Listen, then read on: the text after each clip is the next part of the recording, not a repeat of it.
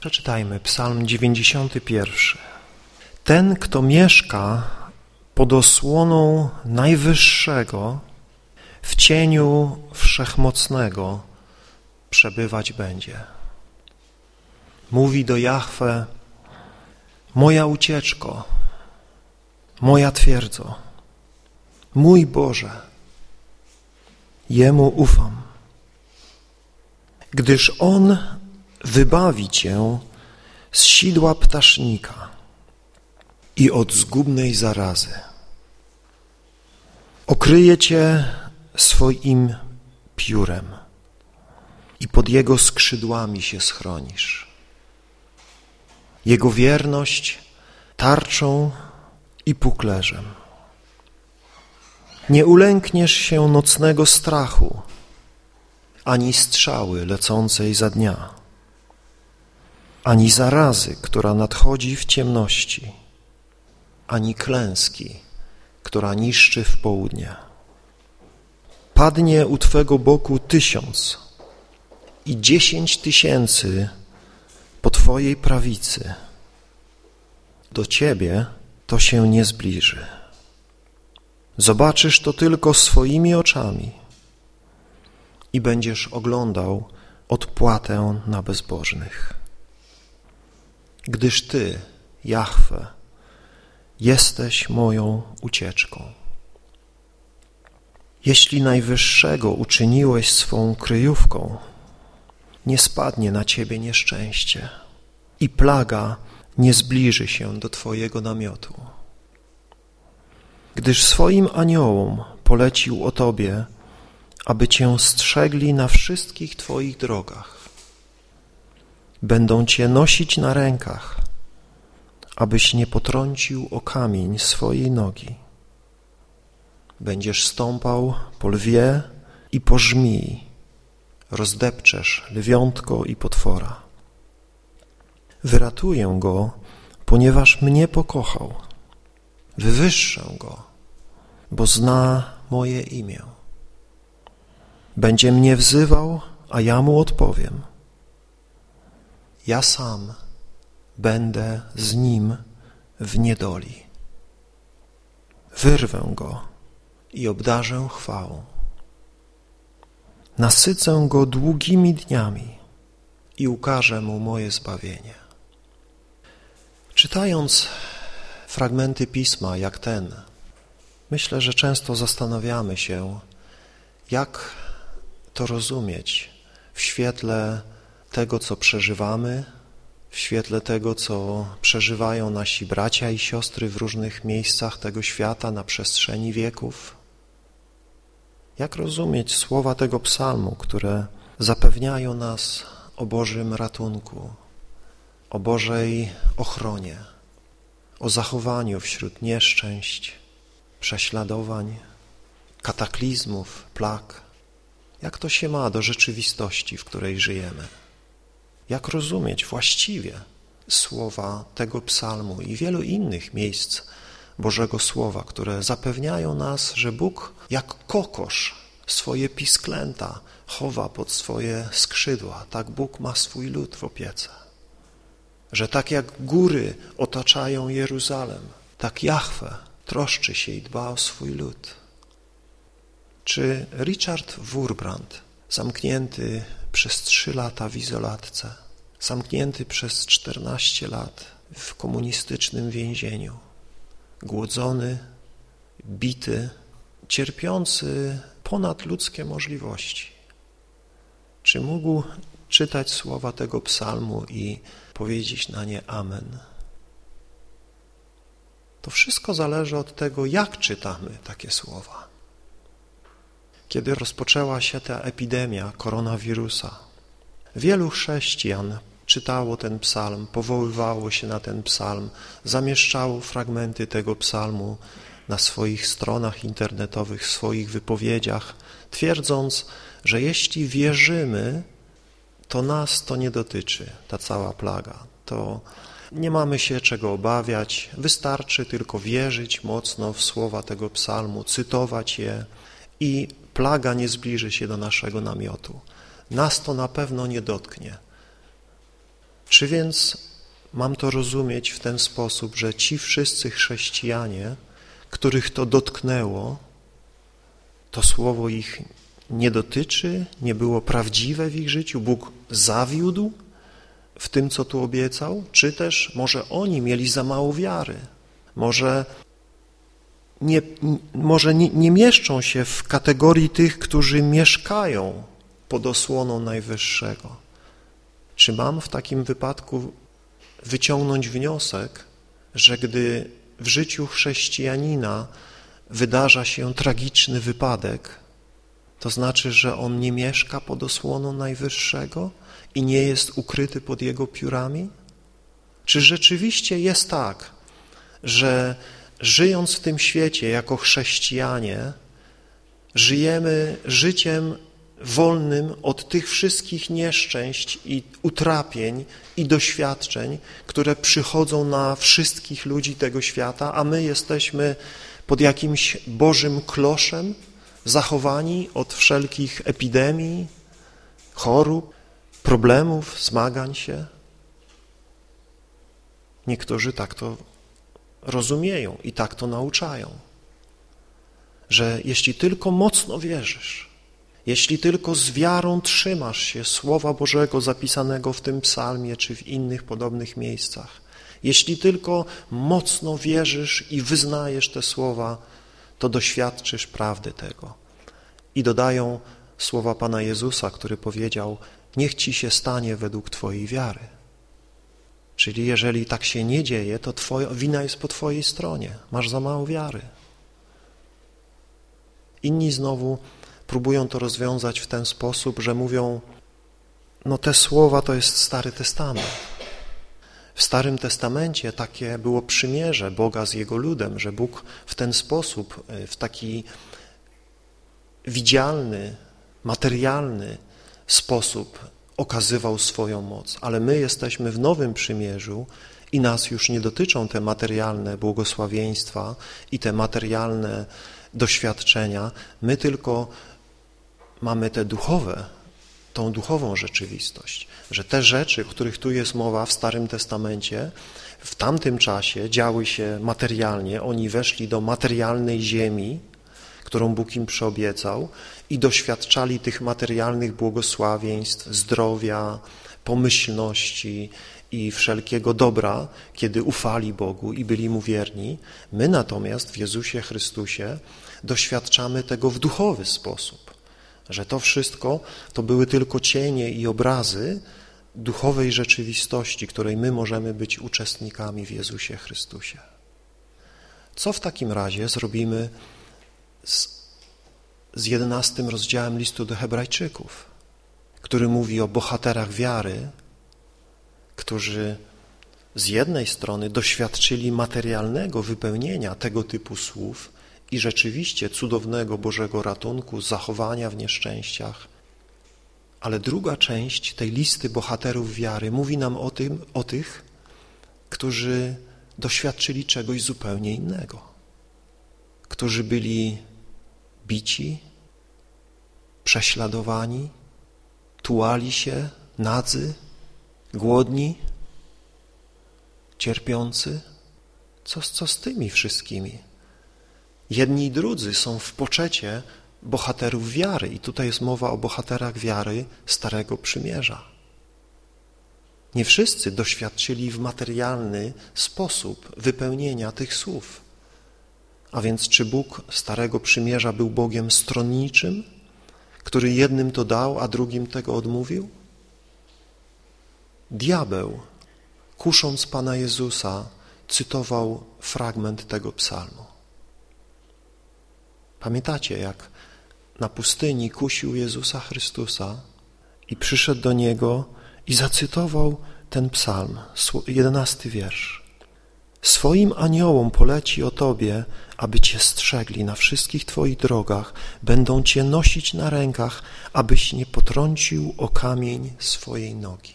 Jedenasty i dwunasty wiersz.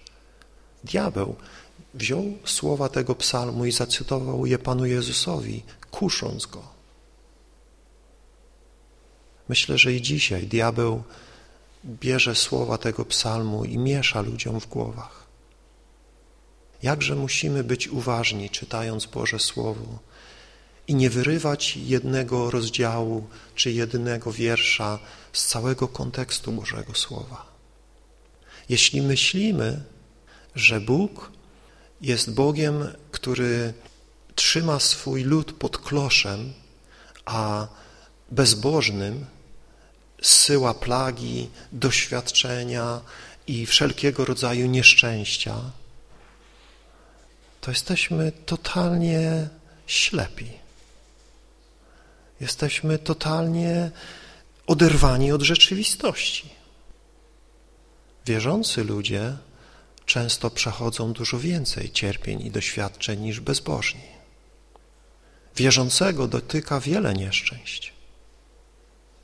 Zauważcie, że w tym psalmie, w wierszu piętnastym, Bóg mówi: Ja sam będę z nim w niedoli. A więc z jednej strony, czytając wcześniejsze wiersze, można mieć wrażenie, że żadna niedola nie przyjdzie na wierzącego. A jednak w drugiej części Bóg mówi, że będzie niedola w życiu wierzącego, ale Bóg sam z nim będzie w tej niedoli i obiecuje wyrwanie go z tej niewoli. Jakim sensie? Pewien psalmista, który składa swoje świadectwo w psalmie 73, dzielił pogląd wielu współczesnych chrześcijan. Dzielił pogląd, że jeśli człowiek wierzy w Boga, to będzie mu się dobrze powodziło. A jeśli człowiek jest bezbożny, to będzie mu się źle powodziło. I ten psalmista mówi, patrzyłem na bezbożnego i nie mogłem pojąć, dlaczego mu się tak dobrze powodzi.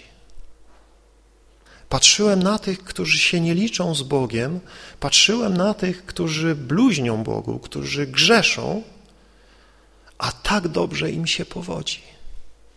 Psalmista mówi, oni cieszą się życiem. Oni są szczęśliwi i wydaje się, że ich nie dotyka żadne zło.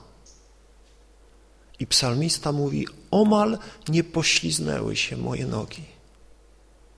Omal nie pośliznęły się moje nogi, kiedy widziałem powodzenie bezbożnych i cierpienia sprawiedliwych. Miał niewłaściwą teologię, miał niewłaściwe rozumienie rzeczywistości. Tak, z jednej strony można znaleźć takie miejsca w Słowie Bożym, które zapewniają nas, że Bóg nas nigdy nie porzuci i nie opuści że nas będzie ochraniał i strzegł i wiele nieszczęść nas nie spotka, a jeśli nas spotkają, to nas z nich wyratuje i wyrwie. Tak, Bóg nas o tym zapewnia i to jest prawdą. Każde Jego słowo jest prawdziwe, jest prawdą. Pytanie tylko, jak głęboko to rozumiemy. Czy rozumiemy to tylko na powierzchni okoliczności? Czy rozumiemy to w głębi naszego życia?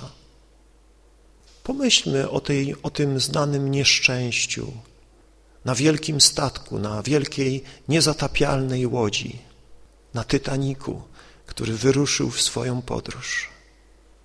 To był niezatapialny statek, ale zatonął. Było na nim wielu ludzi, wielu zginęło, ale jakaś garstka uratowała się z Tytanika. Kto się uratował? Tylko wierzący? Tylko ci, którzy mocno wierzyli? Wszyscy bezbożni poszli na dno, a wierzący zostali uratowani i ta garstka to byli ci wierzący, którzy naprawdę wierzyli w Boga i zostali uratowani i doprowadzeni do portu. Czy tak było? Nie, wielu wierzących oddało życie, umierając, ratując innych. Wielu wierzących poszło na dno. W czym więc jest różnica? Gdybyś, gdybyśmy mogli zejść na dno i zobaczyć dwóch ludzi leżących na dnie. Jeden był niewierzący, który polegał tylko na sobie, nie liczył się z Bogiem, nie modlił się i zatonął. I drugi wierzący, który polegał na Bogu, który modlił się i służył Bogu, ale też zatonął. Obaj leżą na dnie, w tym samym piachu. Pływają obok nich te same ryby. Jaka jest różnica między nimi? To zależy, jak głęboko patrzymy. Jeśli patrzymy tylko na powierzchni, nie ma żadnej różnicy. Ale jeśli potrafimy wejrzeć głębiej, to wiemy, że ten wierzący został wyratowany. Ten, który ufał Bogu, został wyratowany. Tak, obaj poszli na dno. Jeśli patrzysz tylko na okoliczności, nie zobaczysz różnicy. Ale jeśli masz oczy wiary, to wiesz, że ten został zachowany, że ten został wyratowany, że ten jest w radości swojego Pana, a tamten żałuje wszystkiego i nie ma możliwości żadnego odwrotu ze swojej bezbożnej drogi, którą obrał. Jeśli bracia i siostry mamy oczy, które tylko widzą okoliczności, jesteśmy pożałowania godni. Jeśli mamy oczy, które nie widzą poza te ziemskie, doczesne okoliczności, które nie widzą Boga, który we wszystkim współdziała ku dobremu z tymi, którzy Go miłują. Ale widzimy tylko tego Boga, który współdziała w tym, co dobre, co miłe i przyjemne, w tym, co pozytywne, w tym, o czym możemy stanąć i powiedzieć świadectwo braciom i siostrom, ale to jest całe nasze świadectwo. Całe nasze świadectwo ogranicza się tylko do tych rzeczy, do których, o których bezbożni mogliby złożyć świadectwo. Wiecie, że wielu bezbożnych zostało uzdrowionych z raka, nigdy nie modląc się. Są kliniczne przypadki cofania się raka w stadium e, śmiertelnym. Nie wiadomo, lekarze nie mogą tego wytłumaczyć, jak to się dzieje, ale są takie przypadki. I zdarzają się również w życiu niewierzących. My, wierzący, wiemy, że gdy modliliśmy się i coś takiego się wydarzyło, to był cud. I przypisujemy to Bogu i oddajemy Mu za to słuszną chwałę. Ale co zrobimy z tymi przypadkami niewierzących, którzy się nie modlili? Nikt się o nich nie modlił, przynajmniej w takim wymiarze, żebyśmy coś o tym wiedzieli. A jednak choroba się zatrzymała i cofnęła się. Patrząc na to po powierzchni, powiemy, jeden i drugi doświadczył tego samego. Ten się modlił, ten się nie modlił, jeden i drugi został uzdrowiony. Wszystko zależy od tego, jak głęboko patrzymy. Czy Bóg nie kocha tych niewierzących? Czy Bóg nie lituje się nad niewierzącym człowiekiem, który ginie? Czy tylko lituje się nad wierzącym? Przeczytajcie historię Jonasza. Kiedy Bóg patrzył na bezbożną Niniwę i posłał tam swojego proroka, dlatego że jego serce litowało się nad tą bandą bezbożników, którzy nie rozumieli, co dobre, a co złe. I Bóg mówi, jakże mam nie litować się nad nimi, jakże mam ich nie żałować, jakże nie chcieć ich ratunku. Czy myślimy, że Bóg kocha tylko wierzących i nie kocha niewierzących? Czy Bóg nie jest Bogiem wszystkich ludzi? Jakże wierzący często upraszczają i sprowadzają całą Bożą prawdę do jakichś swoich wymyślnych teorii. Ja wiem, że czynią to często w dobrej wierze. Chcą być wierni Bożemu Słowu i trzymają się jednych wierszy, ale automatycznie zaprzeczają innym wierszom.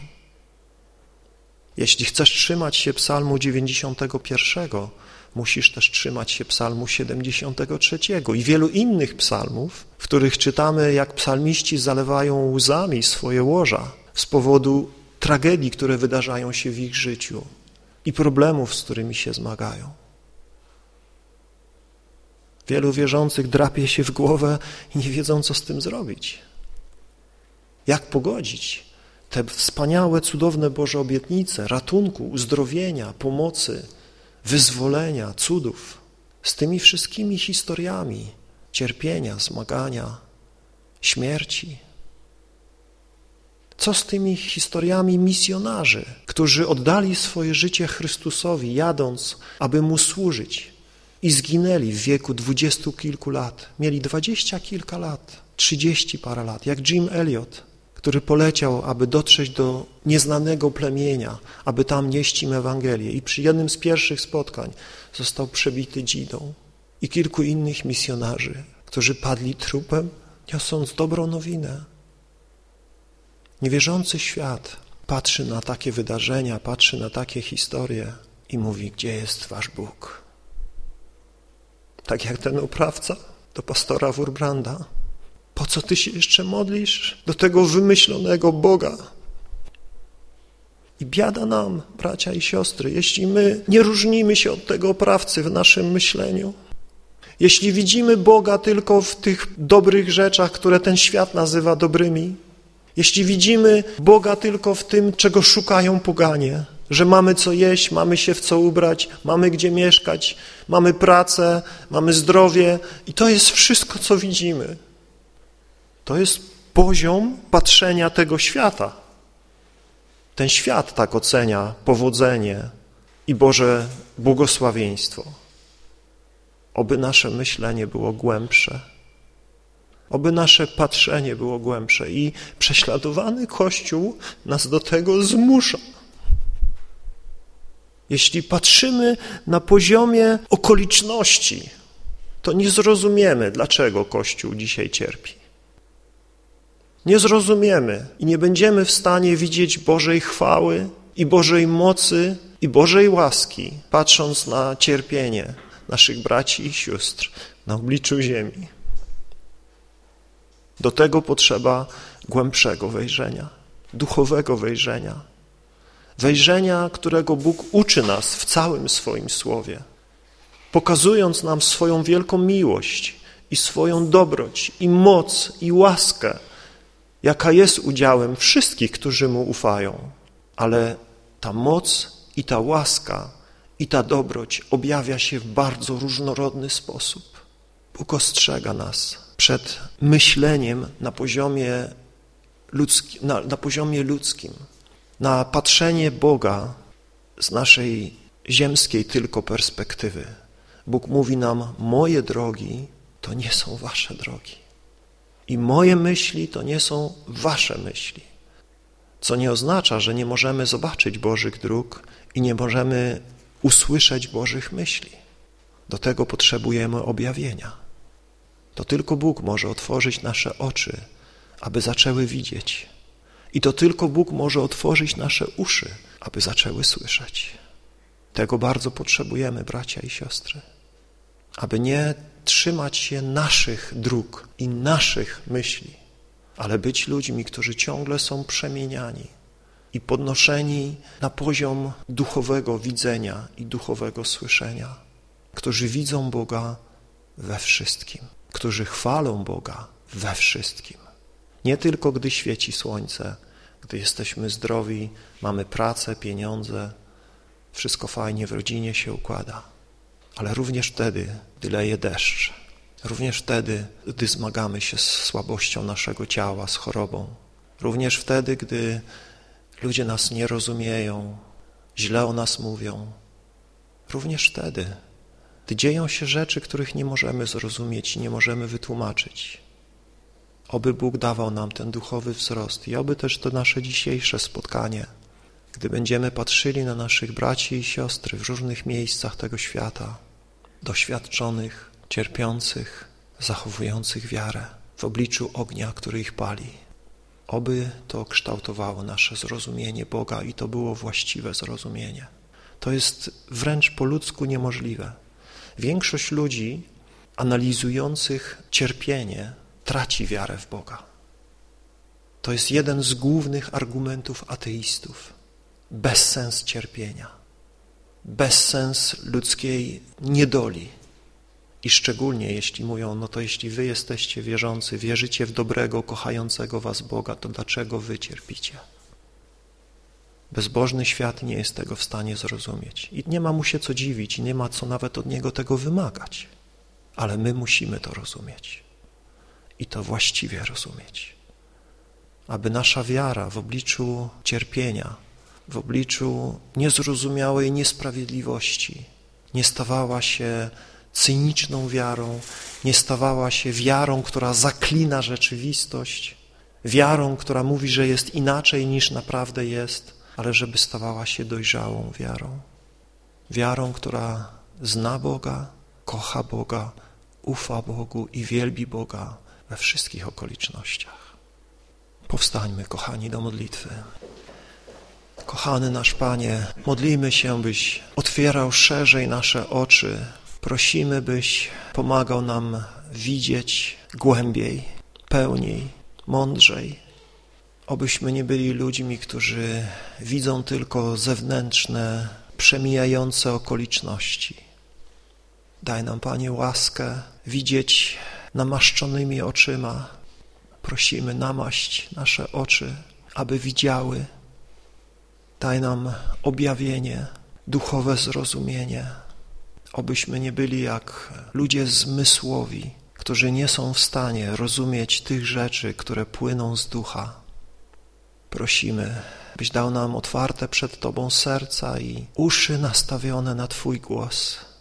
Mów do nas, Panie, oświecaj nas, prosimy, ucz nas Twoich dróg, abyśmy nie szli jak ludzie tego świata, którzy są ślepi, ślepi, którzy prowadzą ślepych.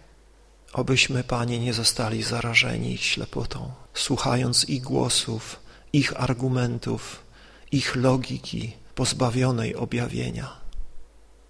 Panie, prosimy, mów do nas przez Twego świętego ducha i objawiaj nam głębokości, które bada jedynie Twój duch i który jest w stanie nam je objawić, czego oko nie widziało, czego ucho nie słyszało co do ludzkiego serca nie wstąpiło, to objawia Twój duch tym, którzy są zrodzeni z tego ducha i którzy chcą słuchać tego, co duch mówi do Kościoła.